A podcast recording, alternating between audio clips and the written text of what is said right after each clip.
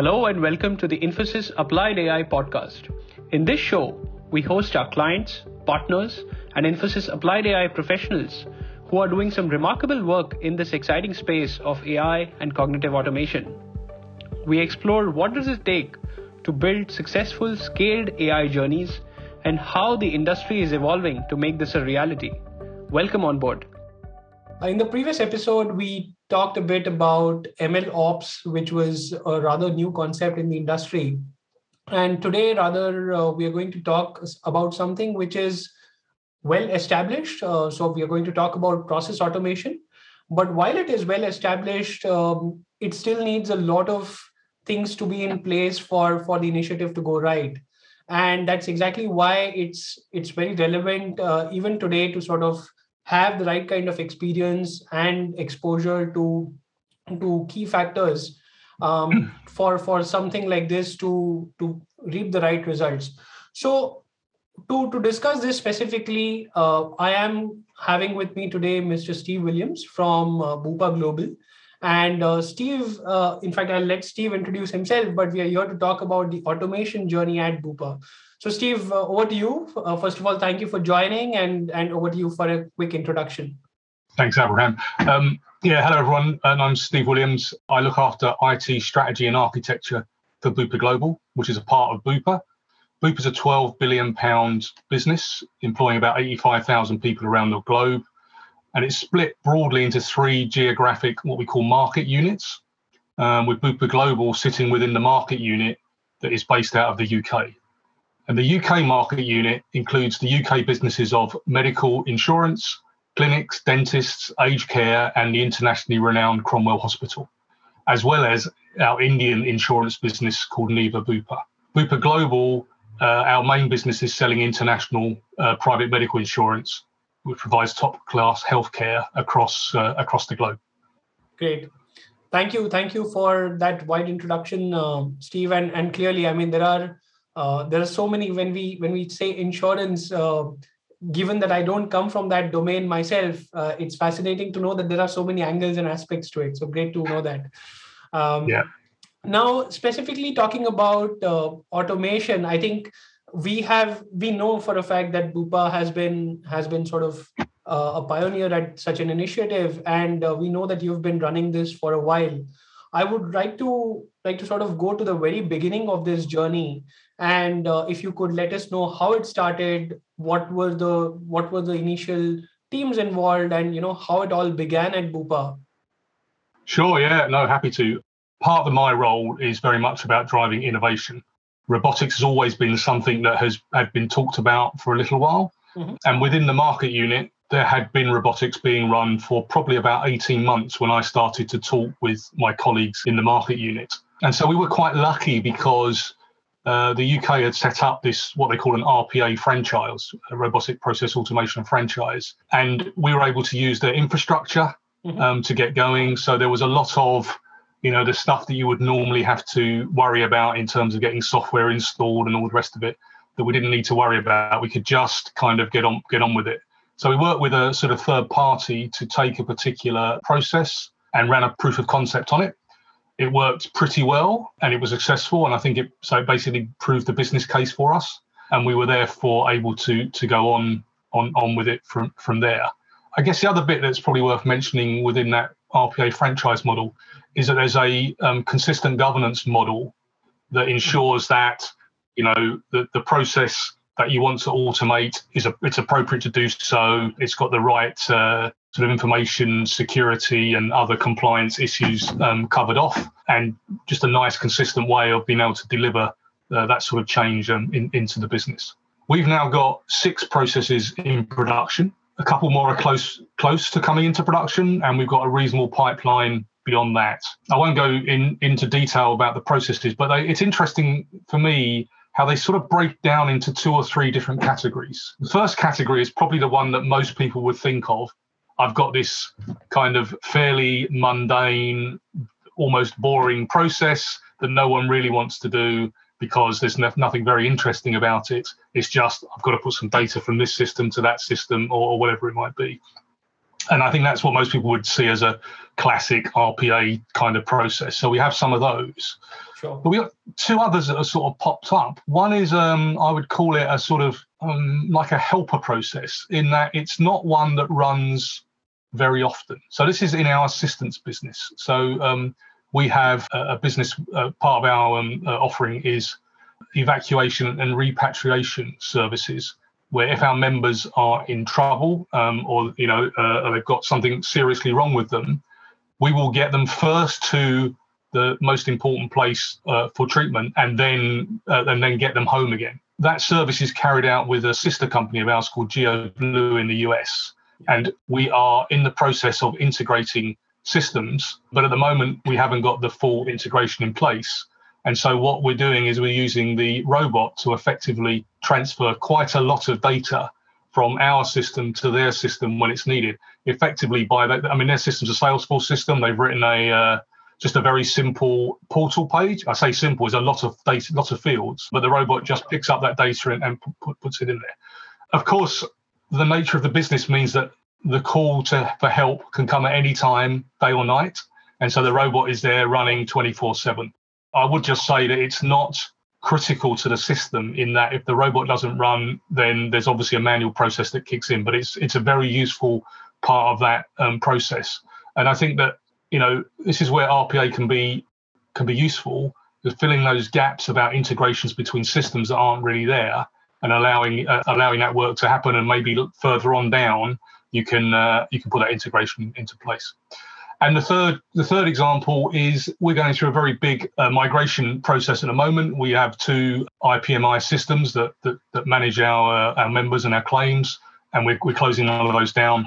And so we're migrating the data from one system to the other. There is an automated automated load process which happens every month when the, the members renew, but it doesn't cover every case. There are some unusual cases. And what we've done there again, rather than write a load of code to handle those unusual cases, which we'll obviously throw away in a year's time. Mm-hmm. But we've, we've basically taken a robot uh, to, to make that process for us. So much quicker to get the robot to learn what to do. And then when we finish, we can just close it down and, and there we go. So yeah, it's been um, it's been a very interesting journey and, and quite it's quite interesting when you ask that question. It takes me right back to the beginning, um, and it was uh, you know baby steps at that stage. Indeed, indeed, and and you know what's interesting for me to listen to this is uh, the variety of use cases that you mentioned because typically in the industry you will find automation being classically applied to like you said the mundane tasks and it usually starts with you know finance and accounting or, or some of these standard areas. But the fact that you've been able to identify some of these very uh, specific uh, scenarios and and sort of domain specific scenarios uh, that's that's great and and i'll come to a specific question around that a little later um, if I were to know a little more on, you know, I'm sure this has this has not been an all smooth journey. So there, there would have been a few hiccups. Would you like to share some specifics on those points uh, with with some of our listeners for their experiences? Sure. I, I guess the the sort of first challenge in many ways is is to make sure that you know we don't get over overrun by the hype Mm-hmm. So uh, a lot of my business colleagues will, you know, they'll have a chat with with somebody who's uh, a robots of the future and all the rest of it, and they'll sort of come in and think that, and they'll talk to the vendors, and and obviously the vendors will tell them a good story, and and they'll often think they've got a silver bullet, and that's obviously not the case. You know, sometimes they feel that they won't have to worry about things anymore; it will just happen. But of course, they still need to be responsible, and they still need they do need to help us, particularly during the development and test phase because um, some, particularly some of the processes can be very difficult to get good test data for, and we actually need the business people to generate that data. So I think we have had some challenges where it's not been realised, you know, and I think some of that is, you know, collectively our our responsibility because we were relatively new to it. But what we have learned is that you know, we, yeah, we do have to work together and make sure that um, we have the components that we need in order to make the um, the thing successful. Another thing that we kind of learned was I mean, there's a couple of ways of, of kind of running the robots. One is to effectively say to the business team, there's your robot, you run it. Or another way is a sort of more centralized um, model where, if you, for want of a better phrase, you've kind of got expert robot uh, users who can who can do that. Sure. And and we've we've we've transitioned from the former to the latter. I think we started with the view that because the business guys know the process, when they hit a problem, they can deal with it. But actually, what really happens is you train the robot to do the process. So the robot doesn't need any help with the process. It, it knows what to do. And sure. it knows if it, if it hits the situation it doesn't know, it'll raise an exception and it will get passed over to the business team. Um, what was happening is that the, the, the problems that you do hit are more kind of infrastructure type problems. You know, there's been a um, I don't know a, a server's there's been some patching on a server, and when it when it comes up, it doesn't start properly, or you know whatever it might be. Sure. And so I think we have moved to that model of a more centralized control room, if, if you want to use that phrase. Yeah. Um, and we found that that works um, that works much better. So that was a, that was a good learning. We did have a. I would say the other thing is probably more to do with um, uh, how again how we first started. We kind of we probably didn't have as an experienced team as we, as we should have done. Uh, and so I think like like anything, um, it's it's always good to have good experts involved. We've got that now, and the difference is is is, is huge. You know, from my perspective personally, I have nothing to worry about. The guys are great and they get on with it. Whereas previously, maybe I was getting a little bit too involved in, in what was happening. And I guess two other things that are worth just bearing in mind is changes in the systems that the robot's working with mm-hmm. can often trip you up. Sure. You know, it might be as simple as the movement of a field on a screen Absolutely. due to an upgrade. And then the robot suddenly doesn't know what to do. What's been interesting there is we again, we were sort of a bit worried about, oh, okay, every time there's an upgrade, we need to do a load of testing with the new version of the software. But we we fa- we find that in reality, probably 90, 95% of the time, there's no impact. And so all of that testing is a bit of a waste of time. So the approach we're actually taking now is not to do the testing and in effect oh, to let it fall over in production, but to be ready and fix it. Because again, we find that usually it's a fairly minor change, maybe a, a, a position or a, a, slightly different order of a, screen or something, uh, and they can be fixed within a day or two. So I think overall that's a more effective way uh, to do that. And obviously, I think that's that's the sort of thing that will depend a little bit on on your individual situation. Sure. You know, our systems are relatively old, so they don't change very much from from that point of view. If you've got newer systems that change more often, you might you might want to take a different approach. Um, and the last thing I was just going to touch on not really a problem, but um, we were originally kind of running the robots manually, so somebody would have to log on and, and kick sure. the robot off. But we've now um, we've now used an automated log on feature that comes with the um, with the RPA software, and we're able to effectively control when the robots run and, and what they do if they fall over and all of that all of that kind of stuff. And, and that obviously means that we can be much more um, effective with the robots because now we can really look at 24 7 running. And and that's kind of where we're going to probably you know be looking in in the future to maximize the the, the value that we get out of the licenses. Oh thank you. I think uh, clearly it shows that you've had certain course corrections as as you've been on this journey. So the fact that you started off on a particular model uh, very interesting that you mentioned the support model as well because i've seen that that has been a sort of topic of debate or i've seen both the models having their merits, demerits in terms of whether to have the support with the operations team or whether to have it centrally with the IT or say alongside IT. And the fact that you have been able to uh, naturally course correct, learn through experience, um, that shows that that's that's exactly how that journey is going to be for say customers who are trying to adopt it newly. That it's not going to be um, you know a silver bullet as you said on day one, but there will have to be these course corrections. So very very happy to see that. Yeah. Um, I'll, I'll go to the next question, which is which kind of links to your previous answer. So you've been on on this journey now. You've you've done a number of automations. There are a few in the pipeline. I would say this is this is a fairly matured initiative at this point and if you were to if i were to say you know define the levels of maturity it's typically defined by the kind of adoption that you see and the kind of acceptance that you see from business. Now you have you already have a few use cases in the pipeline and some of the ones that you mentioned earlier were very unique. So where did these ideas come from? Uh, were these these came from the automation team or these were given by business? How did this happen and how do you see that happening in the future uh, over the next say year or so? Yeah uh, it's they're really good questions. I mean um, obviously when it started we really had to go from our experience. And you know, I've, I've, I've been in I've been in the Boop, in Bupa for 15 years, so I, I know the business quite well. I know some of the challenges they've got, um, and so we were able to identify probably a couple of different processes that we thought were good candidates. And as I say, we managed to we got one up and running quite well. And then, of course, it, it, it's really communication. I mean, it's really about saying to people, we have this tool. It's neither the magic bullet, nor is it, you know, um, the other extreme taking forever to build. It's it's it's quite quick to build. And what we've really done is identified the sort of characteristics of a of a process that make it a good candidate for RPA. And you know, and those are the sorts of things of you know high, highly repetitive, low number of exceptions. Obviously, um, if it if it impacts OPEX, that's always a good one because people are always interested in saving a bit of a bit of money.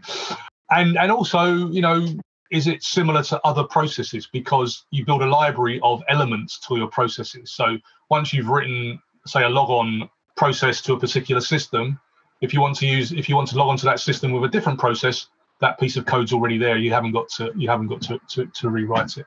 And then I think, you know, you, you, I like to think you get to a point where your success starts to, to sell itself. You know, we presented a couple of times at our leadership calls, and that's really generated a lot of interest.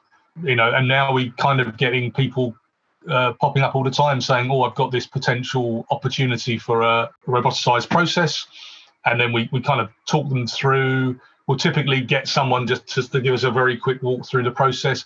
And now I think we're getting to the stage, particularly because we involve the the actual RPA developers in those meetings. Sure. You know, we very quickly can say that's a good candidate or it isn't, because sure. the, the guys will just ask, you know, probably two or three questions about what happens in that scenario, what happens when this goes wrong, and you know, all of a sudden you're saying, oh, actually, there are too many variations in this to really make it a good candidate. Or actually this is a good candidate because the, the variations are right. And, and sometimes what we do is we might shrink the um, scope of the mm. process or even broaden it depending on depending on that conversation. So I think that you know it's that open sort of conversation with the business about what what's possible and what's sensible um, that that really helps us to identify what what the processes are that we that we should we should do. You know, I think uh, clearly. I mean, it's again reflective of the fact that you're sort of building this as as an initiative which is internally accepted it's it's sort of openly discussed about and it's evolving on its by itself. So it's not something where there's a set framework. Uh, of course there is a framework but then it will evolve and it'll it'll continue to iterate itself. So that that's good to know. Now again linking to your previous answer right? So you mentioned of certain standards that you follow to identify candidates. And these these are clearly standards for automation pure play automation. I have seen in enterprises the same automation initiative starting to evolve into an ai initiative as well or say uh, elements of cognitive automation and ai coming into, into the same mix do you see that happening at, at bupa and where exactly are you on that journey yeah i mean I, you know I don't think you can be in IT these days without talking about AI. um, so yes, I mean, in in simple terms, yes, we're looking at AI. Um, sure. I think that, I mean, in my mind, I think there's a very clear distinction between RPA and AI. I see them as complementary technologies rather than you know one overtaking the other. And I think one of the things that is important is the is the kind of compliance side of things. Mm-hmm. So obviously, in our business, one of the things that we need to do is to work out whether we're covered we cover someone for a particular treatment and that's you know that can obviously be a very big decision for people at a personal level and if we used ai to to make those decisions as as is you know the sort of thing that we're thinking about we need to be able we need to be crystal clear uh, in ex- being able to explain how we came to that decision um, otherwise you know you're going to be in a very difficult position and whereas rpa of course is is really mimicking the process that a human does. So I think it's really important to try and keep those two things separate. Um, otherwise, what will happen is you'll you'll slow down both sides of, of, of, that equation. I think AI is important. And just to give you a couple of examples, then. So in uh, Bupa Global, um, we've got a machine learning process going on, looking at our claims data. I guess we probably pay getting towards three quarters of a million claims a year from all over the world. And you know, this what we're doing with this particular machine learning piece is is looking for fraudulent behaviour from our medical providers, which unfortunately we do see. It is it is spotting some things which are allowing us to have some conversations and, and hopefully correct correct that that behaviour. But I would say that I do think it's a case of making sure you use the right or, or, or rather you go after the right problem Sure. So, uh, one um, area that we've looked at quite extensively is kind of automated extraction of data from electronic documents. Mm-hmm. So the obvious thing for us is we get we get an invoice from a medical provider listing out the treatment that a member's had. We need to get that into our system so that we can work out, you know, what we what we should pay of that of that invoice. Um, the problem that we've got is we pay claims in 220 countries around the world. So they, those claims come in all sorts of shapes and sizes, format, even within the same country, they're, they're different straight. And what we found is that um, whilst you can get an AI to look at a, I mean, effectively what you're saying to an AI is here is an invoice in a format you've never seen before. True. Can you pull the data out? And and frankly, it, they don't. So they they make a they make an attempt. Uh, sure. You might argue they're reasonable, but it doesn't get us to a point where it, it's a it's a shift for uh, uh, for the business in terms of improving the, the process. Sure. Because if we don't get to a high enough confidence level, someone's still got to look at that piece of paper, and and so that that's a good example, I think, of where we need to be careful not going chasing after the silver bullet.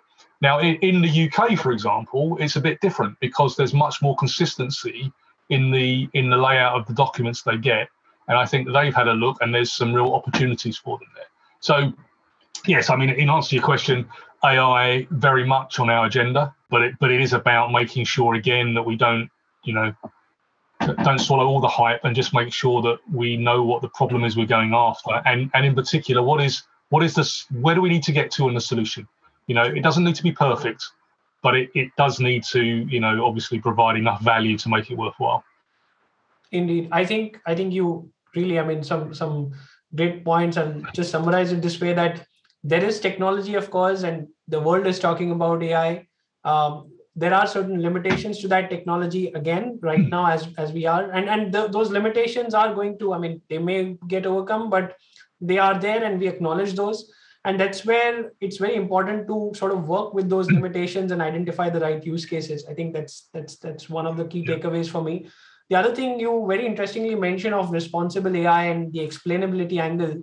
So, in fact, I did my previous episode on the same show. We talked about ML ops. Uh, the same concept sort of extends into responsible AI, and I do have an upcoming episode on that. So maybe we'll we'll end up discussing some of those aspects with you on that, uh, Steve. I'll, I'll look forward to that as well. Thank you so much for your time, Steve. I think it's been it's been a very engaging conversation it's been great working alongside you over this over this while and uh, i think today we've had some good takeaways from this session uh, to our listeners uh, feel free to drop us any questions that you may have on this and we'll be we'll be glad to engage further. Uh, once again steve thank you for your time and i really look forward to be in touch with you steve and maybe record you know a next episode sometime next year or so to see where you are further on this journey. So thank you so much. No problem. It's been a pleasure. It's been great talking to you. We hope you enjoyed this conversation. For more such talks, do subscribe to the Infosys Applied AI podcast on any of your favorite podcast platforms. To know more about what we do in this space, do visit infosys.com slash applied AI. And if you happen to have any suggestions or if you feel like joining these conversations, do feel free to write to us at appliedai at infosys.com. Thank you for listening.